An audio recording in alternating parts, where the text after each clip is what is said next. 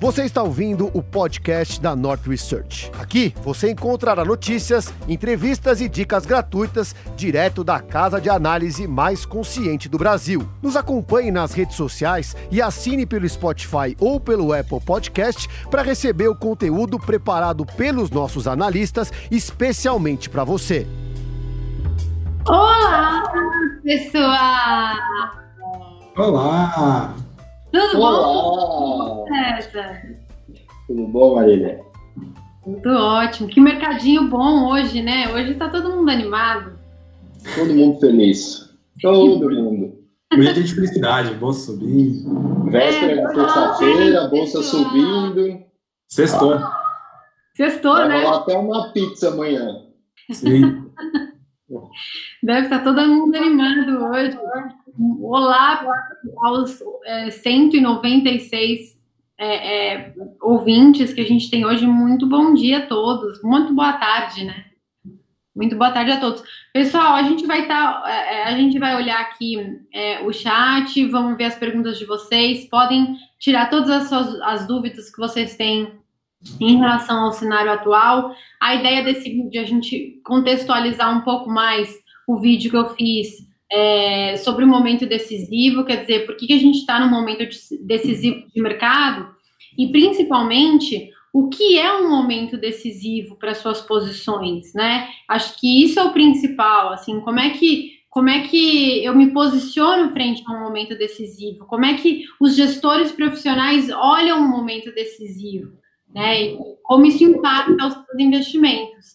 Então, Hoje eu trouxe aqui para me ajudar o Luiz Felipe e o César Crivelli. O Luiz Felipe é o nosso analista de fundos, então ele pode ajudar muito com essa parte de alocação e como é que a gente aloca o nosso portfólio de, um de uma forma geral.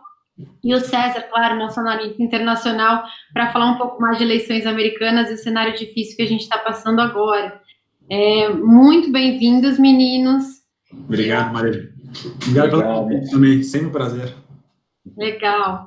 É, César, acho que eu vou começar com você. Assim, a gente, é, as, as quebras institucionais, né, vou chamar assim, elas são sempre um dos principais fatores de mudança de preço numa economia. Então, por exemplo, é, a gente, vou dar exemplos do Brasil. A gente tinha é, a Dilma como presidente e a Dilma tinha uma linha, né, de atuação e de, enfim, ela é mais desenvolvimentista, mais gastadora, menos liberal na economia, enfim, tinha uma série de características. E isso colocava a gente no mercado, numa tendência de mercado, num fundamento.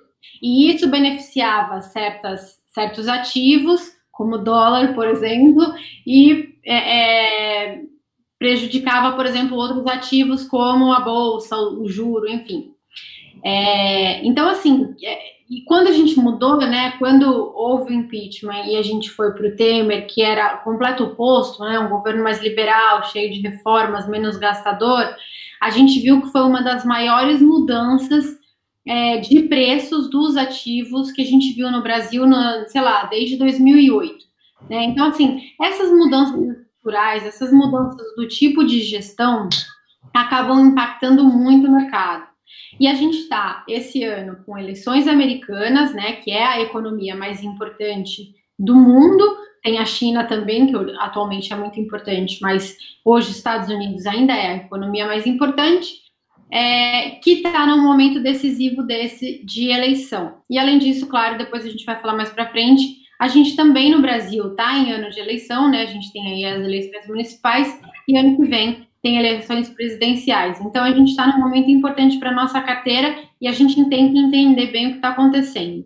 Então, você que analisa o mercado internacional, que vê ações do mercado internacional, o que, que você está vendo das eleições americanas? O que, que você vê, principalmente de diferença no programa do Biden e no programa do Trump? E como o mercado está olhando isso? Vamos lá, Marília. Acho que são perguntas uh, cujas respostas são muito importantes, né?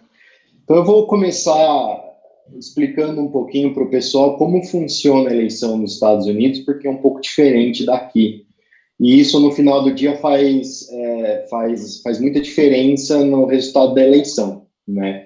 Então, aqui no Brasil, como é?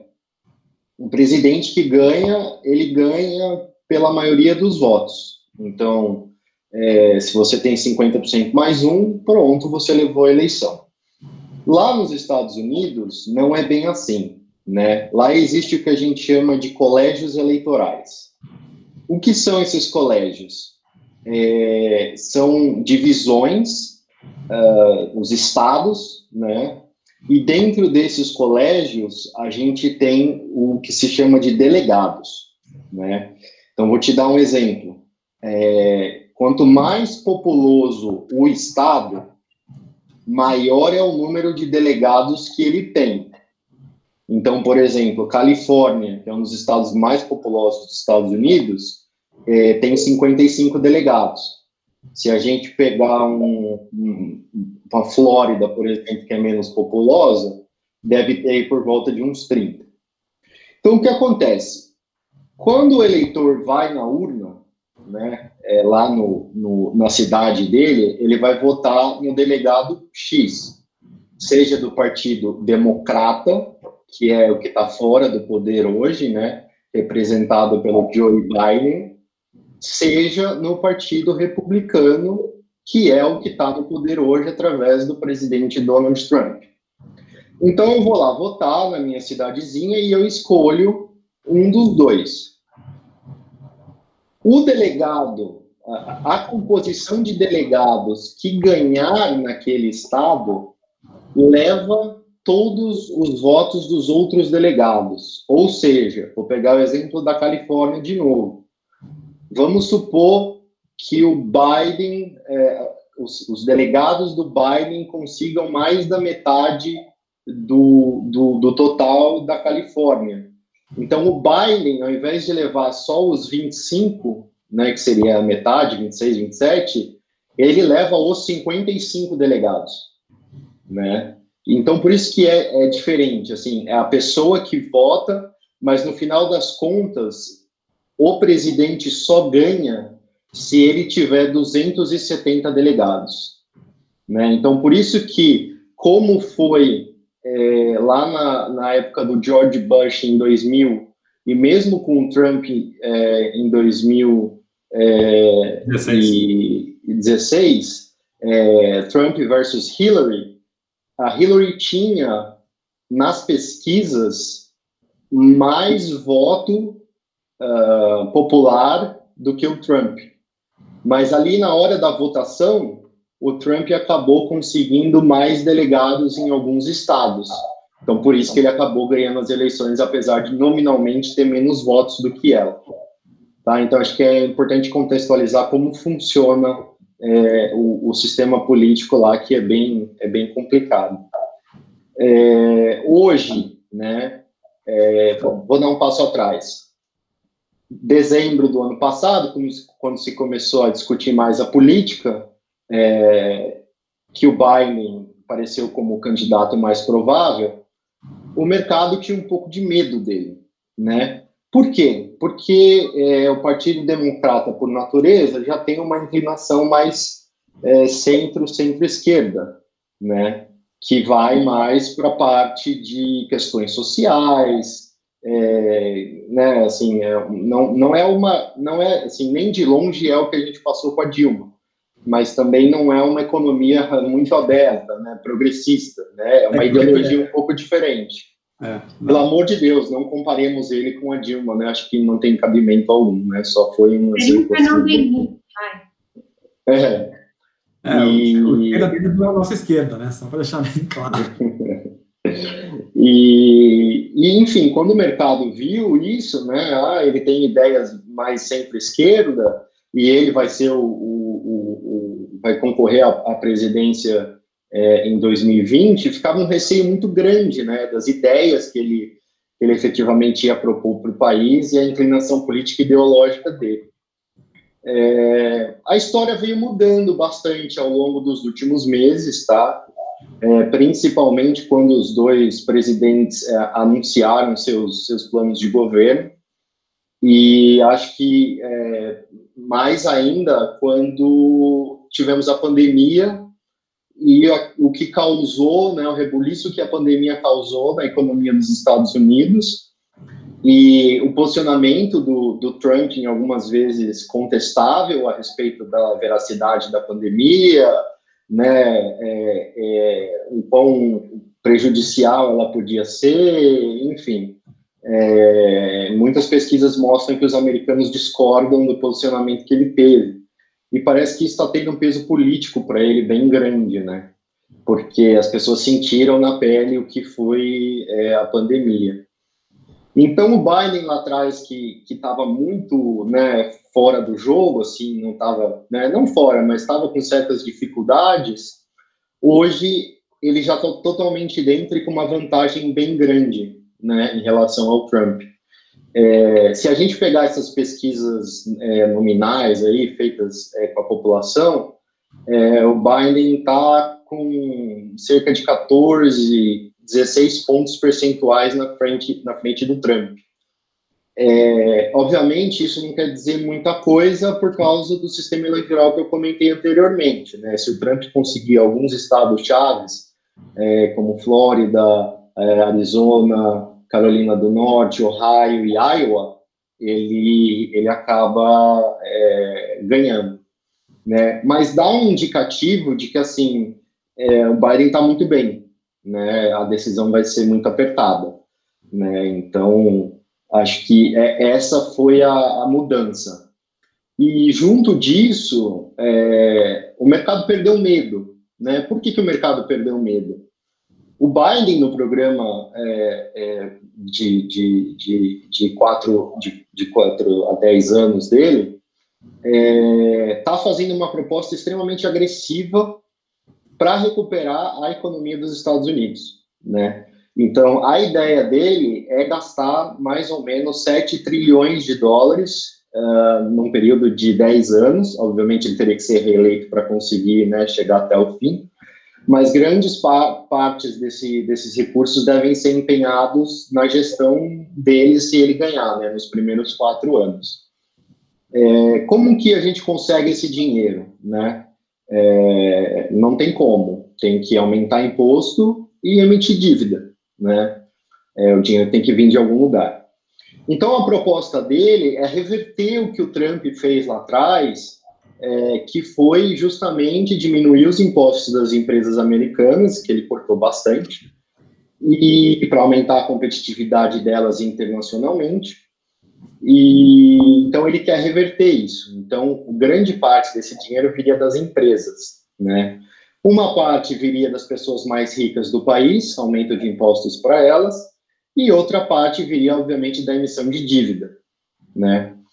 E o mercado não parece se preocupar muito com isso, né, com a alavancagem financeira dos Estados Unidos.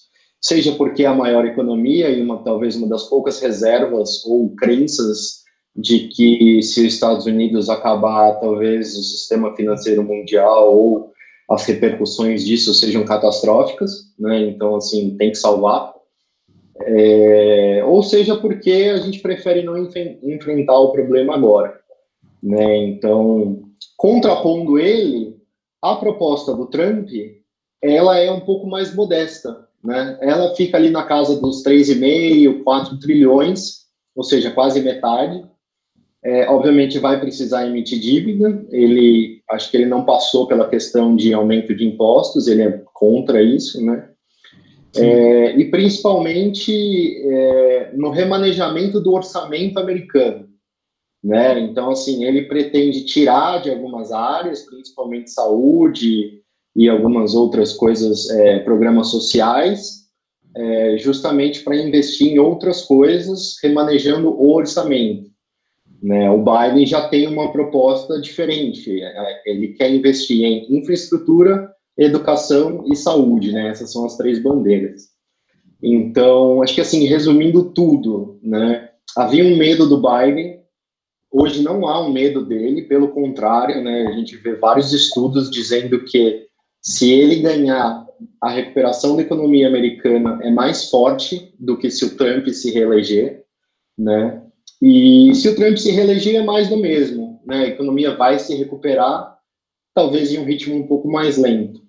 Né? Então, assim, o mercado avalia como, digamos assim, qualquer um dos dois não é danoso. Né? Um pode ser um pouco melhor, um pode ser um pouquinho pior, mas assim, vai se arrumar uma, uma solução para para a retomada da economia americana. Então, por isso que a gente tem visto, é, independentemente das declarações feitas lá pelo presidente atual, você vê que o mercado não cai. Né? Assim, pode ser o maior absurdo de todos os tempos e o mercado continua subindo. Então, acho que, pelo menos da perspectiva americana, é, é, é isso, é positivo. Eu acho que você tocou num ponto muito importante, César, que é exatamente é, é, o tamanho do estímulo que você vai dar versus onde você vai tirar esse dinheiro. E, inclusive, nós no Brasil temos o maior paralelo possível com isso. Né? A gente teve uma situação de pandemia, onde a gente teve uma, um impacto sério na atividade, desemprego, enfim. E claro que os políticos estão tentando consertar à medida do possível. Agora, o que os Estados Unidos fez durante a pandemia foi um plano brutal, né? Você vê que o I1, 2, 3 e 4 foram programas de 700 bi. O, agora, o, o auxílio da, da pandemia dos Estados Unidos, recentemente, foi 2 tri. E agora eles estão tentando aprovar mais 2 tri, né? Então, enfim, essa foi a conversa recente. O Trump fala em 1.2, os democratas falam em 2 ponto não sei quanto, enfim. 2.2. 2.2, né? E eles ficam tentando negociar e o mercado vai para um lado para o outro. Quer dizer, a gente está falando de um estímulo brutal na economia.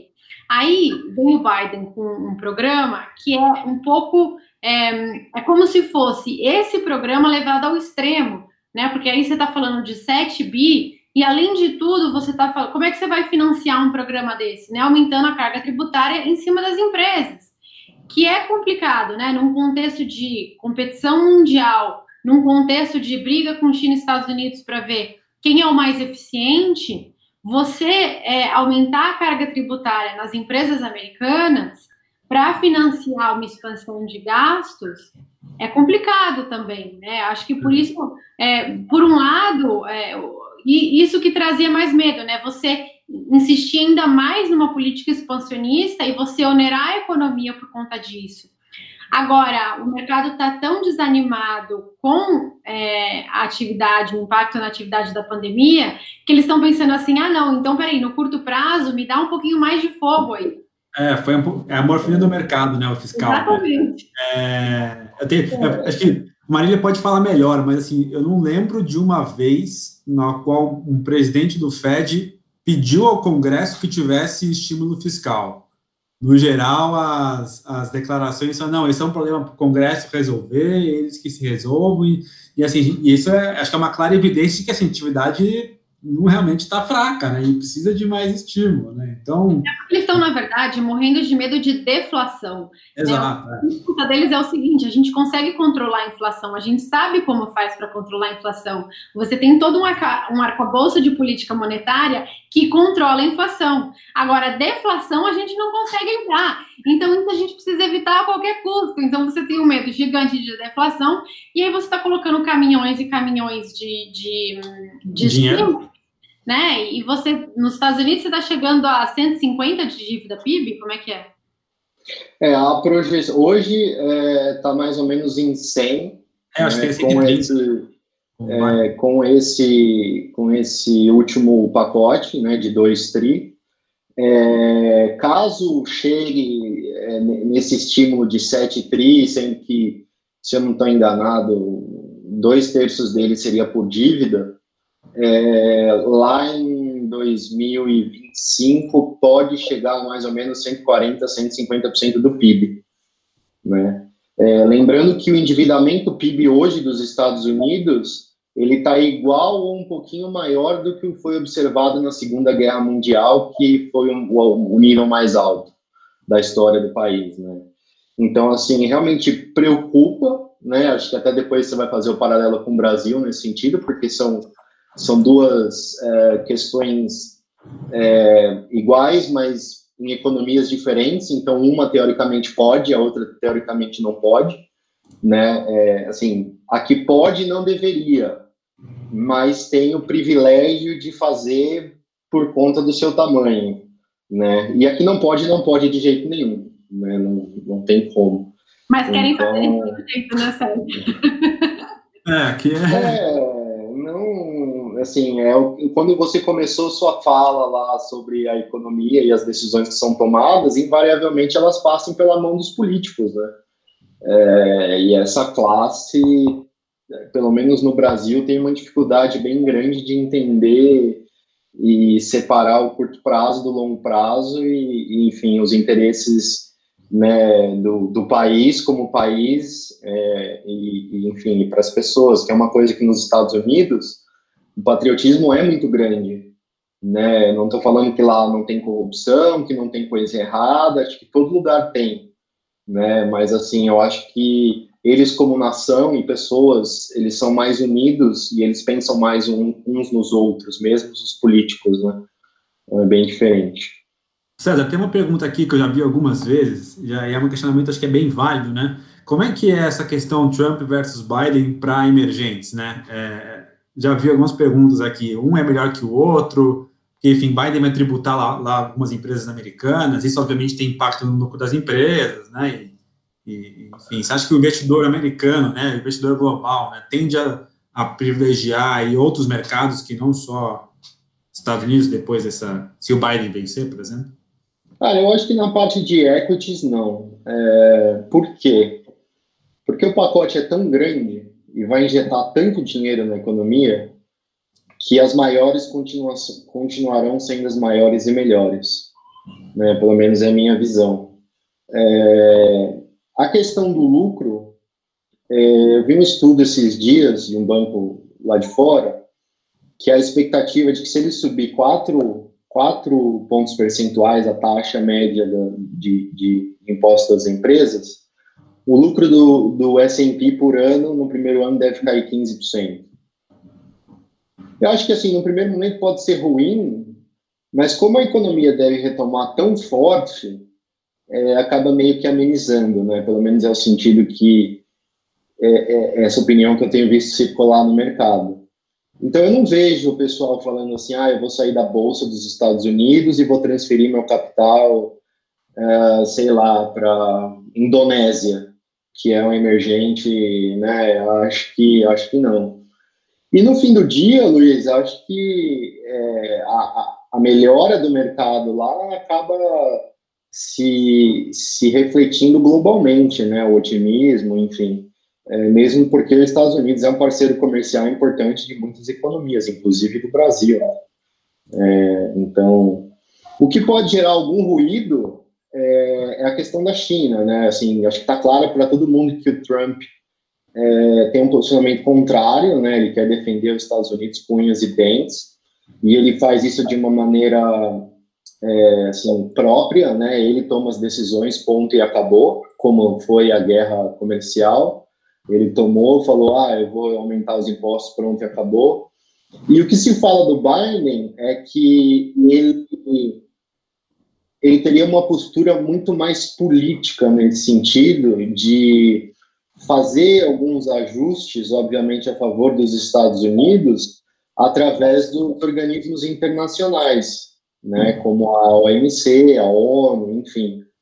É, então, talvez, do ponto de vista de capital, é, se ele ganhar, gere menos ruído em relação à China, né, e seja um pouco mais favorável nesse sentido.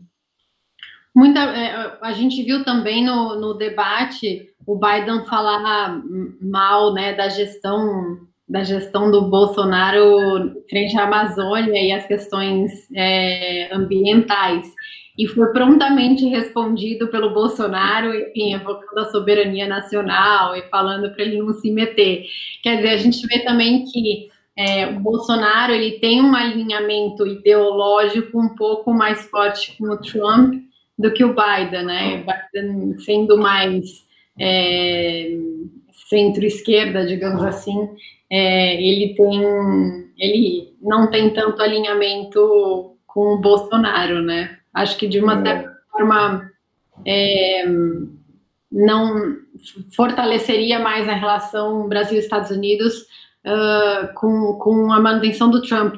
Agora, o Brasil, por um lado, ele, apesar dele estar próximo aos Estados Unidos por conta dessa ideologia, o Brasil ele é muito mais próximo comercialmente à China, né, do que aos Estados Unidos. A gente exporta muito para a China. Então, é difícil o Brasil se colocar de uma forma muito 8 ou 80 nessa relação dos dois. Ele vai tentar diplomaticamente agradar os dois. Né? Sem dúvida, sem dúvida. Acho que o pior caso seria ter que escolher, né? Eventualmente ter que escolher, né? Acho que seria o pior dos casos, mas acho que a probabilidade é isso. Acho que essa é improvável porque no fim do dia todo mundo depende de todo mundo, né? Não existe mais aquela questão, eu sou uma ilha e eu consigo fazer tudo sozinho, enfim. Não é mais assim, né? Agora, eu acho que o César tocou num ponto muito importante, é, que ele falou assim, e essas decisões né, do nosso futuro, enfim, do futuro de todo mundo e do futuro dos mercados, ela sobra muito na, na mão dos políticos. E eu acho que isso é uma coisa muito importante que eu queria passar aqui para todos os investidores. Tem coisas que a gente hum, controla, digamos assim, né? Assim, controla no sentido de tem coisas que a gente consegue hum, é, é, resolver, a gente economia, né, como um todo, é, crescimento, inflação, enfim, a gente olha, a gente entende o que está acontecendo e a gente vai é, e escolhe os ativos. Tem coisas que a gente não controla. E no momento que a gente não controla uma situação e que o, o desfecho do mercado vai depender de uma situação que a gente não controla, isso é, uma, isso é um evento importantíssimo para o nosso portfólio, né, Luiz? E a gente vê bastante, é, saiu recentemente a carta de vários gestores, e a gente vê eles se colocando muito nessa questão política, né? Então, assim, ah, quem vai vencer as eleições americanas, Biden ou Trump?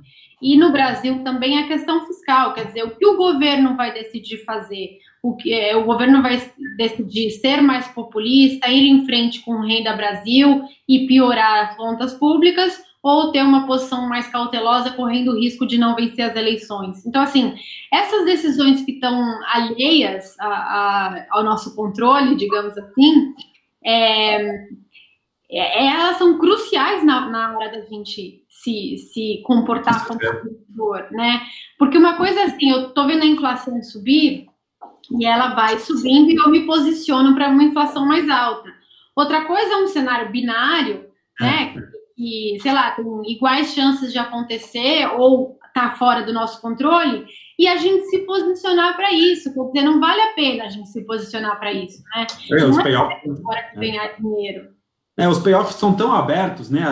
as diferentes, os caminhos são, assim, eu vejo muito assim, conversando com vários gestores, estava falando com um agora mais cedo também.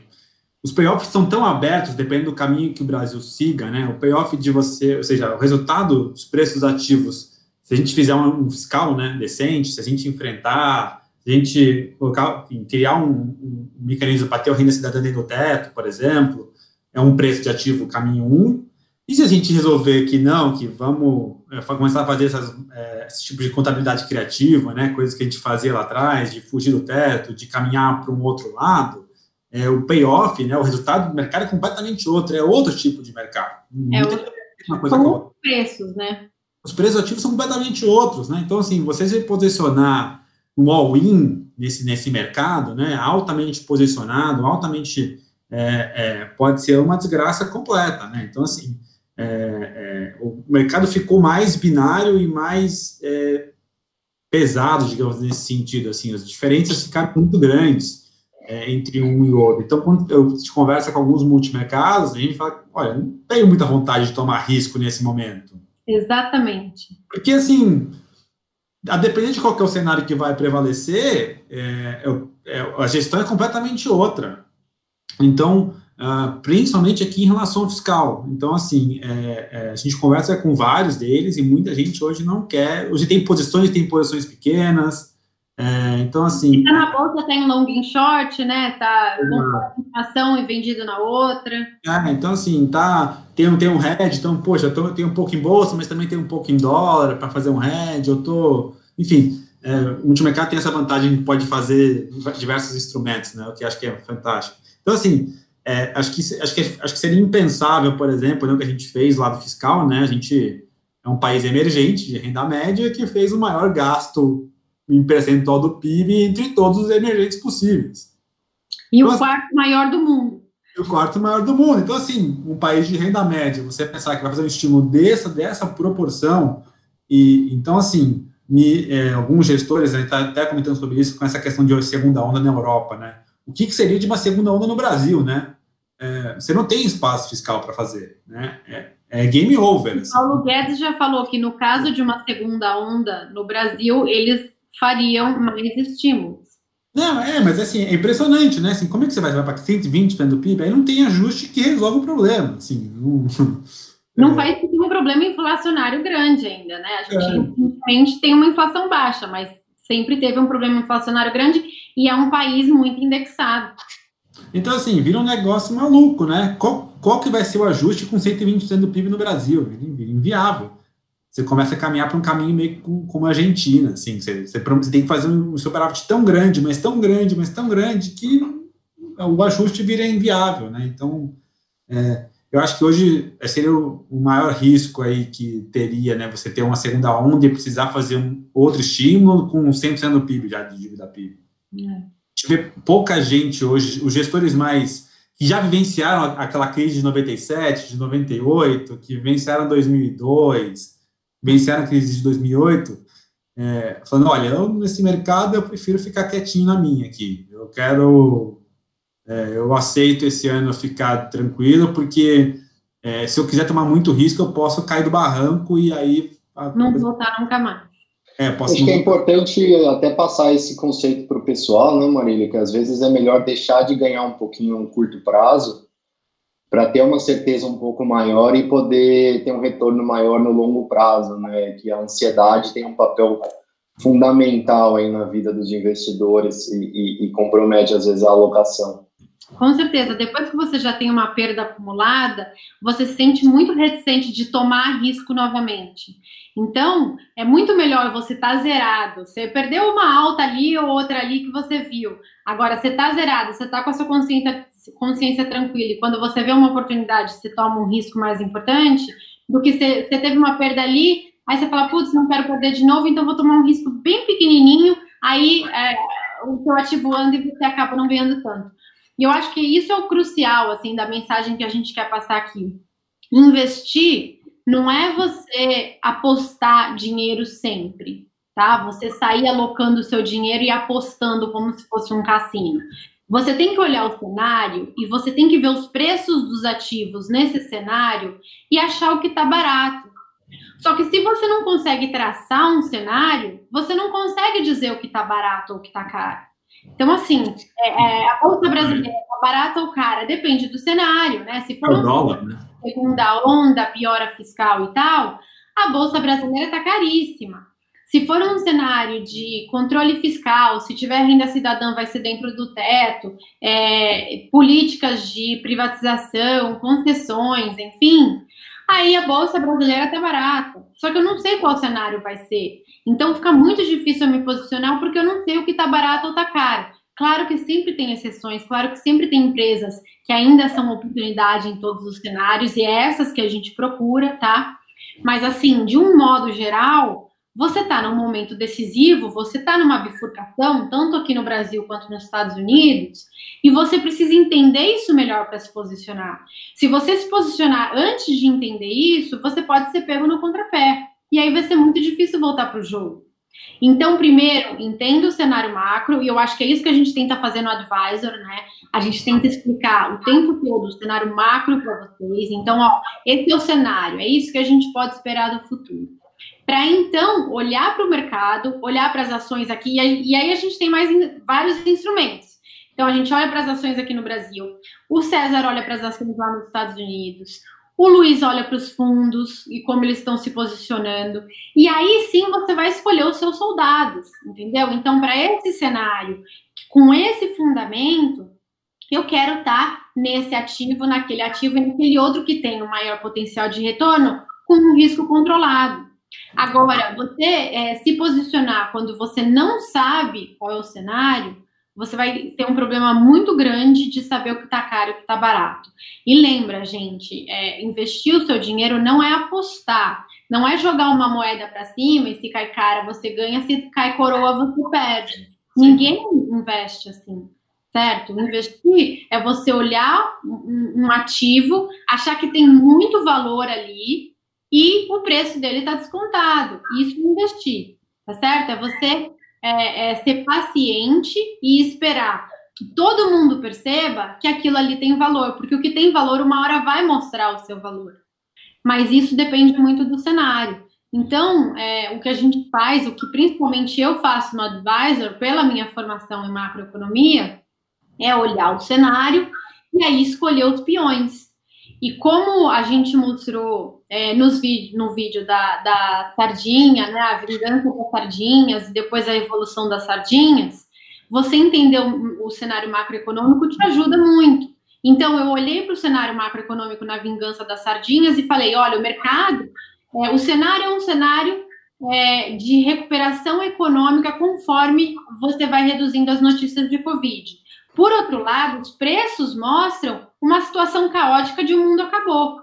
Então, ali eu vi uma diferença muito grande entre o cenário macro e os preços. Então, a gente se posicionou para tomar mais risco. Depois foi o contrário, né? A bolsa voou até os 104 mil pontos e eu vi o contrário. Eu falei, gente, mas a recuperação não vai ser uma recuperação estratosférica, vai ser uma recuperação lenta né? E os preços estão lá em cima. Então, ó, isso aqui não conversa. E para os assinantes do Advisor, a gente tirou o pé de bolsa, reduziu o risco em bolsa. Né? Então, essa, é, é, essa, essa mudança de olha o cenário que a gente está vendo e olha os preços de mercado ajudam muito. E é importante falar aqui que isso não significa fazer day trade. Né? As pessoas acham que ter uma gestão ativa é fazer day trade, e não é essas, é, assim, foi uma certa coincidência que as duas teses saíram uma muito rápido depois da outra. Mas não é coincidência, na verdade. A bolsa passou de 80 mil pontos para 104 mil pontos em o quê? Um mês, um mês e pouco. Então, na verdade, os preços mudaram muito rápido, não a tese, né? E aí os preços passaram muito. Eu falei, ô, oh, peraí, aí, não. Mas assim, eu passei, o Luiz, né, me acompanhou toda a minha jornada. Em 2016, a gente estava aplicado em pré, né, depois do impeachment, e a gente carregou essa posição até 2019, né, Luiz? Sim, sim. A gente ficou quatro anos com a mesma posição, porque o cenário, cenário, o ano seguindo igual, né? É. Então, assim, eu acho que, não, eu, eu tava até, acho que é fenomenal o que você disse, eu tava falando com um gestor desses que é, enfim, tá aí no mercado há uns 30 anos já, ele falou, falou assim, olha, Luiz, a coisa que eu mais aprendi no Brasil é que sobreviver é muito rentável. você sobreviver no mercado, assim, é você conseguir, né, construir um portfólio que é, você vai ajustando e você construir um portfólio robusto para enfrentar os momentos difíceis, aproveitar os momentos bons e você ir ajustando, é a melhor coisa que você pode fazer, porque eu conheço muitos amigos meus que, puto, o cara ia para o all-in é, entrava mega alavancado, vinha uma crise, como era muito frequente nos anos 90, e, e aí não tem salvação. Assim, você é estopado e acaba eventualmente até quebrando. Então, é, ele falou assim: olha, sobreviver é algo altamente rentável no Brasil. Né? Então, é, é, você saber fazer essa questão. Eu acho que o cenário é importante para te dar esse tom, né? É você falar: olha, o preço está muito descolado do fundamento. Eu acho que está na hora da gente reduzir um pouquinho bolsa. Ou, ah, acho que, putz, agora tem uma oportunidade muito legal acho que a oportunidade agora não está aqui, está lá fora. Né? O Brasil ficou caro, ou enfim, vai deteriorar muito, como foi no caso da, do governo Dilma, né? Você, vai, você ficou de 2013 a 2015, né? Com o Brasil sofrendo muito. Enquanto lá fora estava maravilhoso. Né? Então, você tem uma carteira lá fora, por exemplo, seria contrabalanceando esse risco com o risco de Brasil, você teria construído um portfólio muito melhor do que 100% só Brasil. Então, assim, é você fazer essas essas escolhas e olhando o cenário para ver onde está melhor, as melhores riscos retornos das suas apostas. Né? Tem apostas que não são boas, né? Essa, essa aposta que a Marília falou era ótima em 2016, 2017, foram apostas maravilhosas. É, o retorno de, da, da NTNB foi maior que o retorno da Bolsa, do Ibovespa, e com menos vol, ou seja, com menos risco. Então, assim... É, é... Inclusive, quem ficou nos fundos de IMAB, né, Luiz, em gestão passiva de renda fixa, ganhou muito dinheiro. E às vezes a pessoa não entende de onde veio esse dinheiro, não entende que veio de uma das maiores quedas de taxa da história brasileira e acha que isso vai continuar para sempre. Agora, está no nível mínimo de taxa de juro do Brasil, na verdade o risco vira, né? A chance é do juro subir. E foi o que realmente aconteceu esse ano. teve aí os juros longos subindo bastante. Sim. Tem uma, tem uma pergunta até aqui, Maria, não sei se você tem algum view sobre reforma, se tem alguma chance de sair alguma reforma ainda esse ano, ou se esse ano já morreu. Bom, eu não entendo muito sobre política, mas o que eu ouço dos analistas políticos, que eu gosto bastante, eles dizem que é muito difícil sair reformas antes de eleições municipais tá? Porque você tem todo um desgaste, você tem que negociar com a base e pede uma coisa e dá outra, enfim. E é muito difícil fazer esse tipo de acordo antes das eleições. Então, é, eles acham que é difícil passar nesse momento. Mas que mais para frente é possível sim que o Congresso hoje em dia ele está mais aberto a reformas do que, por exemplo, na época da Dilma. Tá? Congresso é mais reformista, né, digamos assim. É, ele é levemente mais reformista. Mas... Ô César, eu queria te perguntar das, das ações americanas, né? A gente teve aí as techs é, numa fase de realização recente e agora o mercado já está um pouco mais otimista. Como é que você está vendo as ações e os diversos setores? Você ainda acha as tech caras? O que você vê? É, sim. é,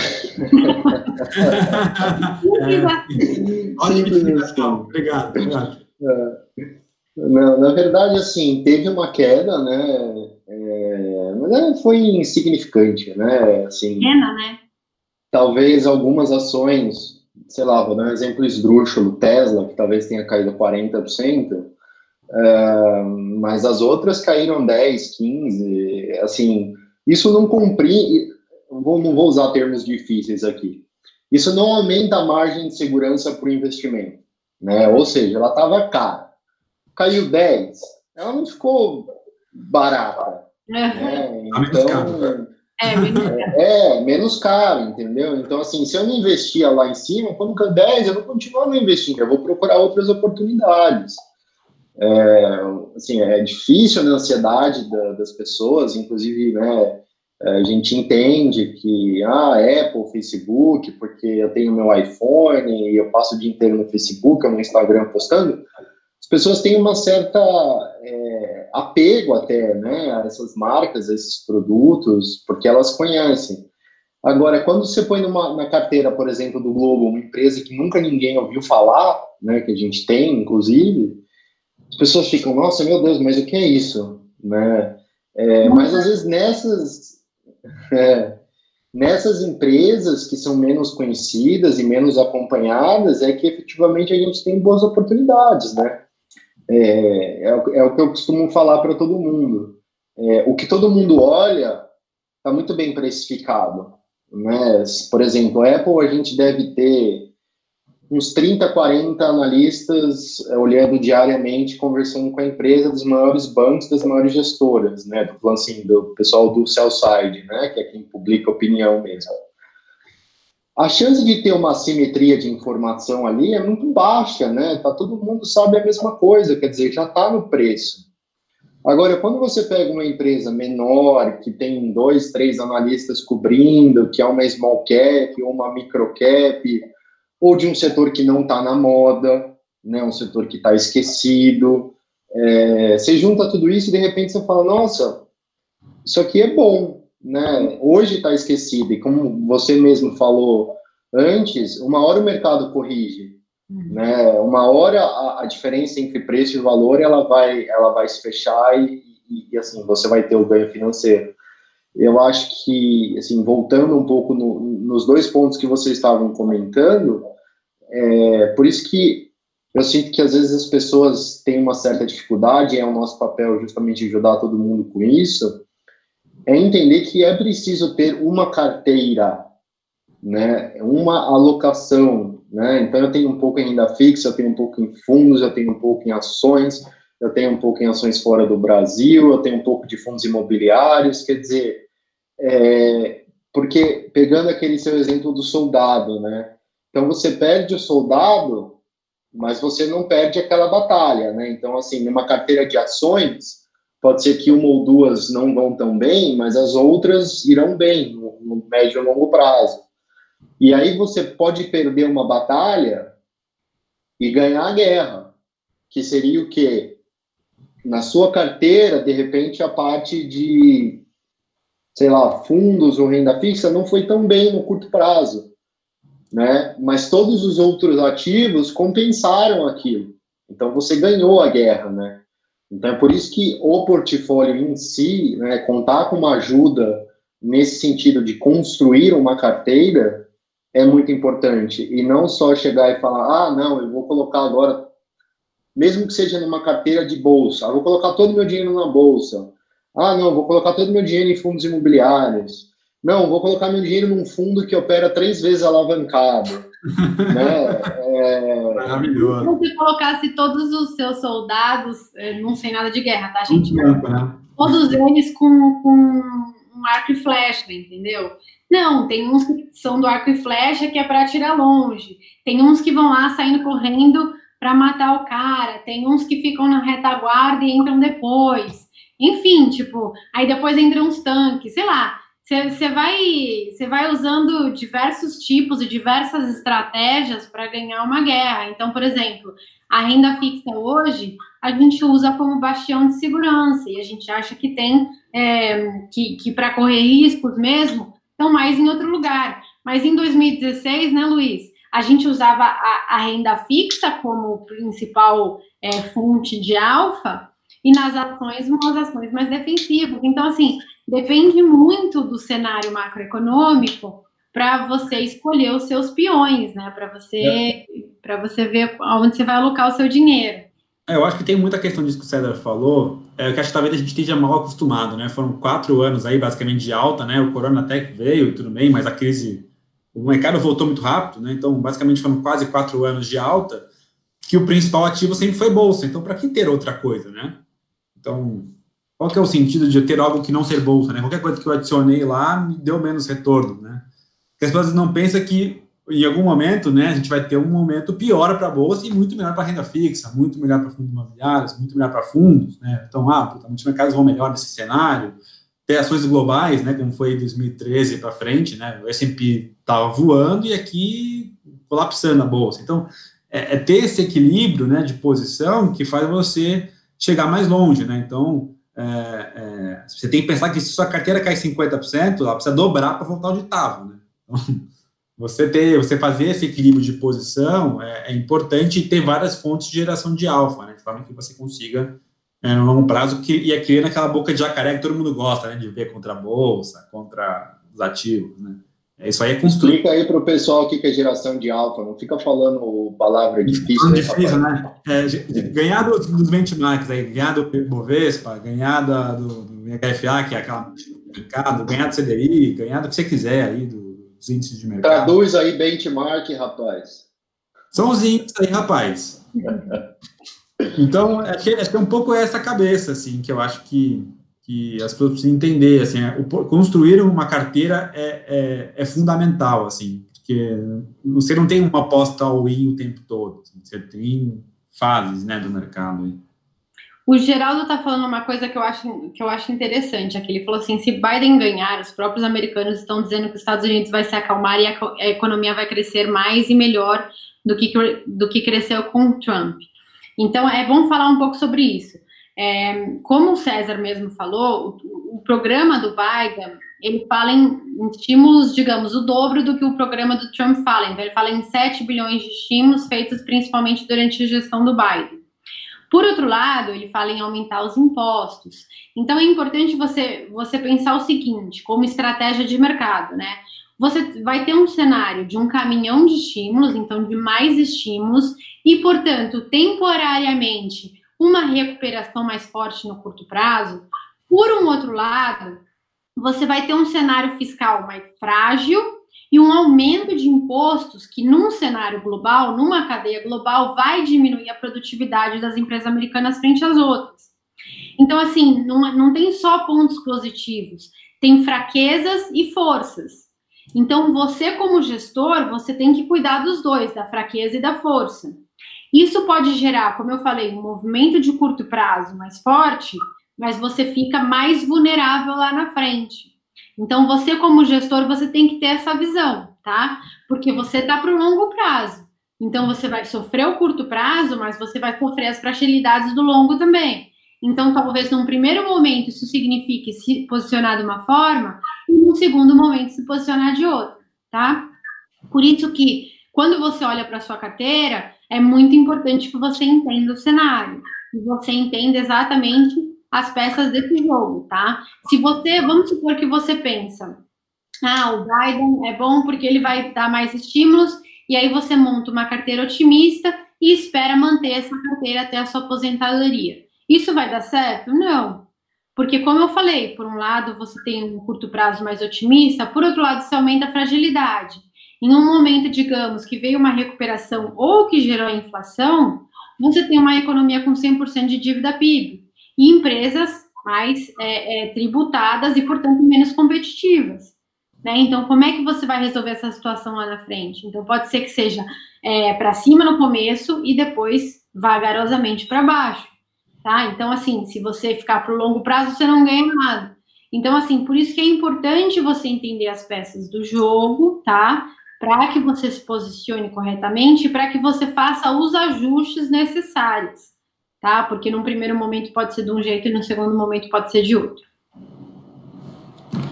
Exato. Tem, tem umas perguntas aqui, Sara, sobre essa questão de se é possível essa questão de, de você lá, criar um processo jurídico em relação à eleição americana, né? O Trump tem comentado sobre né, não aceitar o resultado das eleições. É, não, eu quero.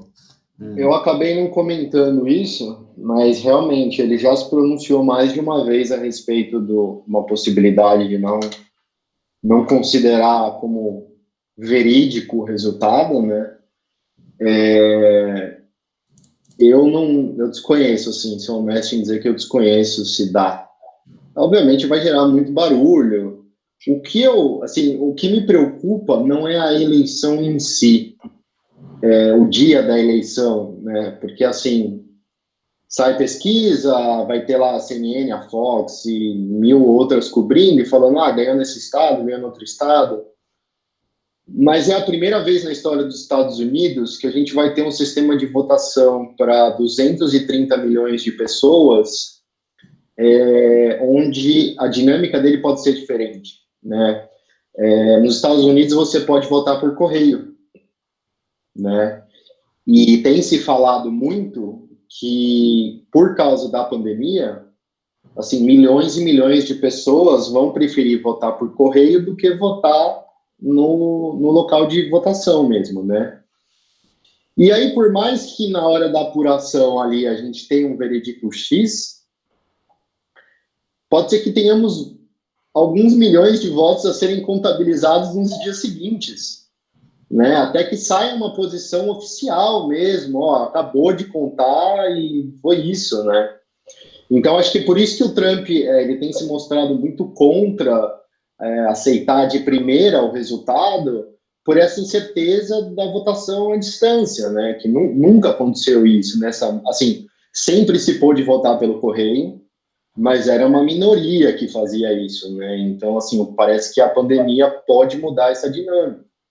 É, primeiro então, que era uma, minoria, era uma minoria que vinha crescendo, né? Então isso já preocupava. Ele fala que tem muito mais fraude por, é, por votos por correio do que, do que votos normais, né? Então, do que você ir na zona eleitoral. E além disso, tem isso que o César falou, quer dizer, você sabe alguns votos e você não sabe os outros, né? Então, depois teria uma segunda apuração. Então, ele fala que se, se, se ele não concordar, enfim, com os resultados, ele iria judicializar.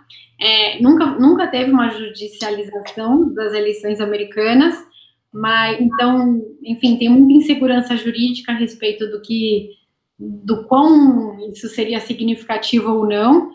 É, mas é, realmente eles, eles teriam que recorrer para o Supremo, enfim.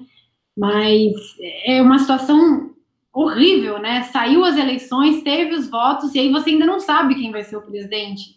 Imagina a instabilidade política. Como é que você aprova qualquer coisa, né? E além disso, né, César, também tem, tem os votos do lower do upper house, né? Quer dizer, é, vai dar Biden com, com o cenário a favor ou contra, né?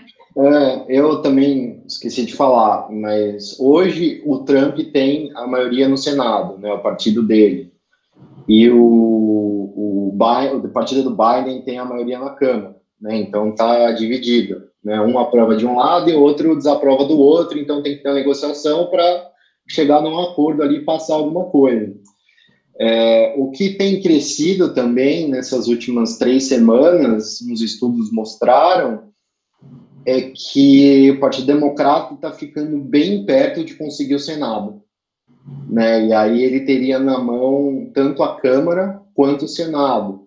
E é por isso que se fala, né, o quão é, rápida nesse cenário seria a recuperação da economia, porque o Biden poderia aprovar o que ele quisesse, uhum. né?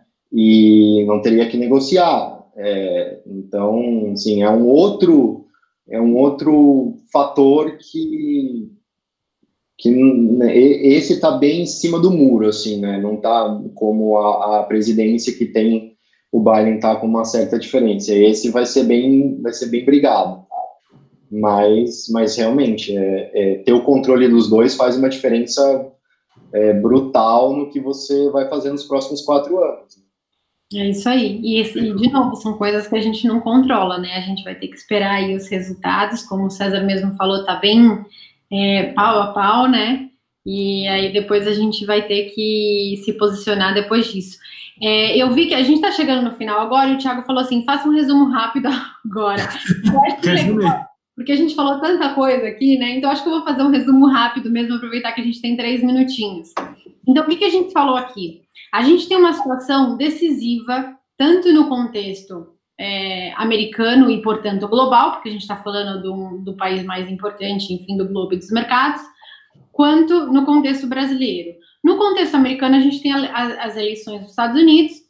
O Biden tem uma proposta com o dobro de estímulos, então 7 bilhões de estímulos e aumento de carga tributária, financiados né, por aumento de carga tributária é, em cima das empresas, então revertendo aí aquela política do Trump é, de, de reduzir os impostos das empresas, enquanto Trump é 3 milhões, 3 bi, 3 tri e meio é, e aumento de dívida. Então, assim, essas políticas podem ter resultados diferentes em termos de mercado, por exemplo, de estímulos no curto prazo.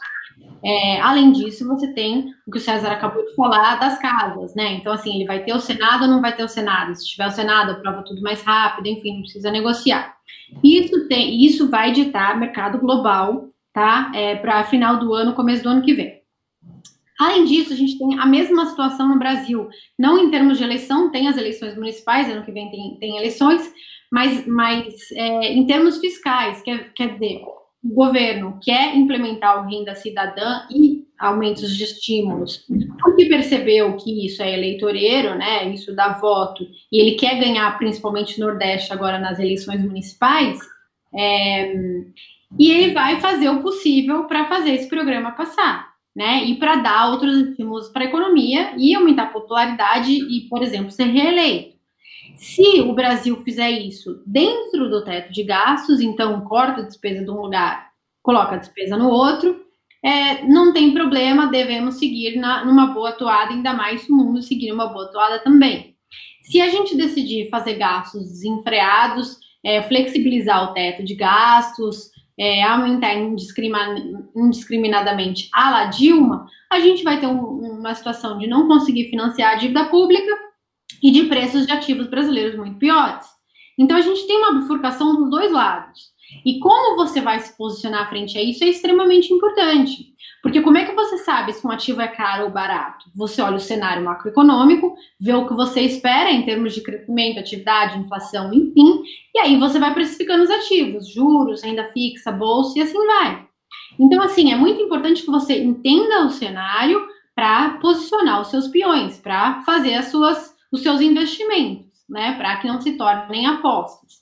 Por isso é, que a gente acha muito importante isso, que você tenha esse approach macroeconômico e que você faça as adaptações necessárias na, na sua carteira para incorporar o novo cenário, tá? Então, essa é a ideia dessa live, essa foi a ideia do meu vídeo, então, do vídeo aí do momento decisivo, e essa é a ideia, inclusive, do advisor, essa é a ideia central do advisor. Quando a gente pensou no advisor, a gente, falou, a gente pensou exatamente isso. A gente tem um, um produto que se propõe a escolher as melhores ações, os melhores fundos imobiliários, os melhores fundos multimercado, de bolsa, enfim, os melhores produtos de renda fixa. Só que tem horas que é muito melhor ter mais renda fixa é, e menos ações. Tem horas que é melhor ter mais ações e menos renda fixa, enfim. E isso depende dos movimentos macroeconômicos. Então, vamos criar um produto, né? Vamos criar um produto em cima, juntar todos esses produtos, mas criar um combo em cima, que faça exatamente essas variações de posições que elas têm que ser feitas. Porque isso sim vai te deixar mais tranquilo. É você estar tá no ativo certo, mas na hora certa. E, e voltando, isso não significa fazer day trade. Eu fiquei com posições positivas em juros desde 2016 até 2019. Em 2019 eu parei, eu achei que a gente ia ter um problema fiscal. Então, assim, é, são, foram quatro anos na mesma posição e depois mudei. Em ações, quando a bolsa estava lá embaixo, perto dos 80 mil pontos, a gente estava um pouco mais otimista, a gente achou que ia ter fluxo, que ia ter recuperação econômica, né, uma recuperação de curto prazo, a gente entrou mais forte em bolsa. Depois a bolsa foi para 104 mil pontos, a gente achou que foi muito rápido, que o técnico estava ruim, as pessoas tinham entrado é, muito agressivas na bolsa, a gente reduziu a bolsa no advisor. Então, esses movimentos macroeconômicos, eles ditam se, se aquele preço daquele determinado ativo está muito descolado da realidade macroeconômica ou não. E aí a gente faz pequenos ajustes, tá? São ajustes ao longo do tempo e são ajustes que dependem do cenário macro, tá? E dos preços de mercado. Então, se o cenário macro não mudar por quatro anos, a gente continua com as mesmas posições por quatro anos. Se o cenário mudar de um mês para o outro, a gente vai mudar de posição de um mês para o outro, da forma que tem que ser. Então, eu convido todos vocês a conhecer o Advisor, tem o QR Code aí na sua tela, você pode clicar e conhecer. Lembrando que os primeiros 30 dias são sem, é, sem compromisso. Se você não gostar do Advisor, se você achar que não é para você, pode cancelar, a gente torna 100% o seu dinheiro. Então, eu convido todos aqui a conhecer o Advisor, tá? Conhecer as teses macro, ver como a gente muda a carteira, e eu acho que você vai perceber que isso faz muito sentido para você. Tá bom? Então, pessoal, muito obrigada. Não deixem de dar like. Eu vi que alguém falou assim: ah, Marília não leu like hoje. de ter feito, se tiver bater mil likes, a gente revela alguma coisa. É, exatamente. Se bater 300 likes, a gente vai ter que revelar alguma coisa aqui. Mas é isso, pessoal. Muito obrigada pela presença de vocês. Luiz, muito obrigada. Muito bom ter você aqui de novo. César, muito obrigada também por todas as contribuições, por ajudar tanta gente aí no mercado internacional. E convido também todos vocês a conhecer o produto do César. Como a gente está numa situação aqui brasileira muito mais complicada do que lá fora, né, César? Aqui a gente fez muito estímulo e não pode. Lá eles querem Exatamente. que pode. Então é sempre legal ter uma parte do seu patrimônio lá fora também, né? Com certeza. Muito obrigada, pessoal, e até a semana que vem. Obrigado, pessoal. Tchau.